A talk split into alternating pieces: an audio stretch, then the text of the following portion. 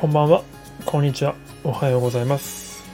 アニメ演出家の大内と申します。お忙しい中聞いていただきありがとうございます。アニメでみんなをつなげるラジオ、始めてまいりたいと思います。えー、今日はですね、にせんにじゅうねんのじゅういちがつみっか、えー、文化の日に収録しています。で、この配信ではですね、毎朝の僕、えー、おうちがやっております朝活ですね、毎朝はちじからやっている朝活のライブ、まあ、牛活っていう名前で、まあ、おうちの朝活なのでね、牛活と称してやらせてもらってるんですけども、まあ、そのライブの、まあ、振り返りというか、まあ、要点をまとめた振り返り配信ですね、をさせていただきたいと思ってます。で、フィルムスタディっていうのをやってるんですけども、その牛活では、ま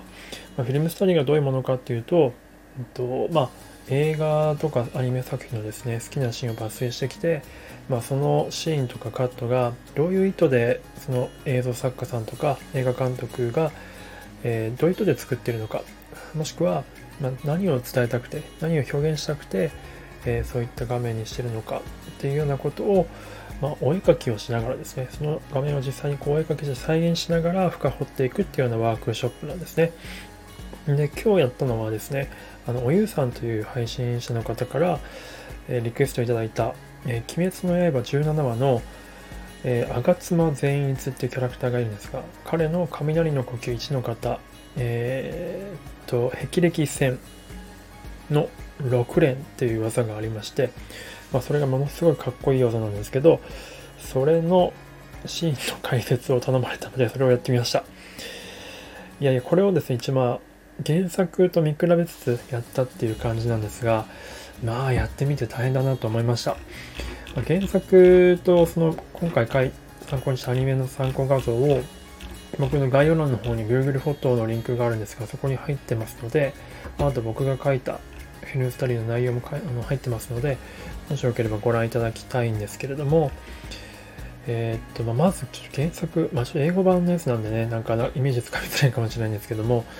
えー、っと英語版、あの原作版を見ていただきたいんですよ。まあ、大体さんページ、よんページ、ごページかぐらいでやってる流れを、まあ、アニメ版ではですね、なんとカット数にするとまあさんじゅうカットぐらいで表現している。コマ数、原作のコマだと十数コマ、じゅうさん、よんコマぐらいなんですけど、それがさんじゅういちカットぐらいになってるというようなぐらい、まあ、持ってるわけですね。まあ、どの部分を持ってるかっていうと、やっぱりアニメーションにする上で、えっと、よりその、まあ、前日のピンチとその前日のピンチからの逆転、そしてやっぱり回転剣舞ろく連じゃない回転剣舞じゃなくて、えっと霹靂閃ろく連をどれだけ派手に見せるか、かっこよく見せるかっていうところに焦点を置いて演出しているので、やっぱそこをするために結構原作からの改変と、えっと、まあ、持ってる部分ですよね、広げてる部分があるというところです。で、どの辺やってるかっていうと、うんと、一つ目は、善逸がですね、吐血するんですけれども、その吐血の仕方が原則だとゴロゴロゴロっと転がってる中で吐血しちゃってるんですけど、えー、アニメ版ですね、えー、っとこの雲が襲いかかってくるのを避けて着地してる時に、えー、っと膝をつくんですね。膝をついて吐血するんです。で、これのポイント、なんで膝をつかせてるかっていうと、やっぱ膝をつくっていうのはやっぱ力を抜けてもう立てないっていう、動けなくなるっていうことじゃないですか。つまりもうかわせない、彼はもう雲の攻撃を逃げれないっていうことのピンチっていうところで強調するために膝をつかせてるんですね。で、その後、まあ、雲がバーッと襲いかかるって彼をこう繭のようにこう囲むんですけれども、その表現も原作にはないんですよ。原作ではさん、よん匹ぐらいが襲いかかるぐらいなんですが、もうこれひゃっ匹ぐらいわーってちっちゃい雲がね、ものすごく気持ち悪いんですけど襲いかかって全員を取り囲む。で、これでもう、あ、もう全員終わったっていう感じになるっていうのが、やっぱりこの後全員があのスーパーサイヤ人みたいにこうオーラを発して、えー、霹靂閃を放つ瞬間のその変化のところの度合いを表現するためにやっぱ人が役買ってるんですよね。さん、よん匹じゃ全然足りないので、こんだけの中段の鬼雲をですね、バーンと蹴散らすっていうところで、まあ、派手さを強調してる。でピンチからの逆転感をここで演出してるんですね。で、霹靂戦の時のこのエフェクトも漫画には一切ないんですよね。このスーパーサイヤ人ツーとかスリーみたいなエフェクトも一切ないと。で、えっと、この後霹靂戦ろく連を放つんですけど、この描写の仕方もすごく丁寧ですね。原作では、まあ、縦長のコマで、えー、ろく連してるのをこう一瞬にしてこう跳ね返ってる絵をですね、まあ見せてるんですけど、一つの絵で。まあ、もちろんアニメでもその絵は使ってるんですけど、その絵と同時にその中でその一瞬の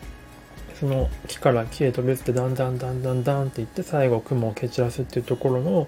えー、と段取りの部分、どういうことがその一瞬の間に起こってるかっていうのを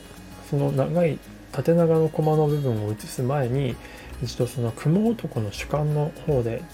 やってるんですよ。雲男がですね、前日を見失って、まあ、前日がこの木のあたりをこうろく連中その四方八方飛び交っているところを雲はもう完全に見失っているっていう描写を、まあ、この、うん、グーグルフォトの画像上だとにじゅうのいちからごぐらいでやってるんですけど、それによって雲はとりあえずここにいたら危険だってことで上に飛び上がるんですよね。で、上に飛び上がってで上前逸はそれを追いかける追いかける時に、えー、となんで上に行ったかっていうと、糸に、えー、足を乗っけてそれを反動にして飛んでるっていう、ちゃんとしたですね、すごい理屈を通ったアクションになって、ただただ派手なだけじゃなくて、まあ、キャラクターの気持ちの動き、そしてまあうーんまあそのどういった流れでそのろく連の動きになってるかっていうのをちゃんとしっかりと、まあ、説明っていうほど説明じゃなくて、ちゃんと何ていうんですかね、かっこいい感じで説明してる。ここはちょっとまあ、あのちょっとダンプな感じで申し訳ないですけど、まあ、ちゃんと芯が通ってるわけですよね。なんとなくかっこよくやってるわけじゃなくて、こういうような雲はこういう風な理由で逃げた、そしてこういうような理由で吾妻はついつはえー、っと追いかけていって最後首を跳ねたっていうような感じの描写、ちゃんとなんと理屈だってるわけですね。で、最後に、まあ、月のバックに、まあ、逆光でですね、まあ、イーティー みたいな感じのまあ前逸のシルエット、月をバックにした前逸のシルエットカットがあるんですけども、まあ、ここはスローモーションなかったんですけど、まあ、おそらくここを最もきっとクリエイターというか演出家さんは見せたかったんだろうなというふうに思いますね。これをやるためにきっとこのダンダンダンダンダンっていうろく連のやつを積み重ねていったんだろうなと思います。はい、というわけでですね、まあ、どんなアクションにも一応理由があるよっていうお話で、えー、今日は話させていただきました。まあ、完全に僕の試験なのでもしかしたら違うかもしれないんですけども、まあ、こんなことを考えながらクリエイターさんはものを作ってるって話ですね。まあ、自分もこれ改めて見てみて本当に細かい仕事がなされててですね、本当に改めてちょっと ユーフォー テーブルさんの仕事には、うん、尊敬の念をいただきました。はい、というなので、まあこれがすごく人気なのも、えー、分かりますという感じですね。はい、という感じでですね、うんと、もっと詳しくお聞きしていたい、あの、聞きたい方はライブの方、後半の方多分ごじゅっぷん以降で結構話しているので、えー、お聞きいただければと思います。で、こんな感じでリクエストあればですね、ぜひ、あの、こんなシーン、この作品のこんなシーンやってほしいとかあれば、ぜひお待ちしております。で、あと、最後お知らせとしては、まあ、こんなことをしながらですね、スタンド エフエム のみんなでオリジナルアニメを作ろうという企画をやっておりますので、もしよければその企画書のノートのリンクをですね、えー、僕のプロフィール欄にあると思うんですが、えー、読んでいただければ幸いです。はい、えー、では最後まで聞いていただいてありがとうございました。それではまた。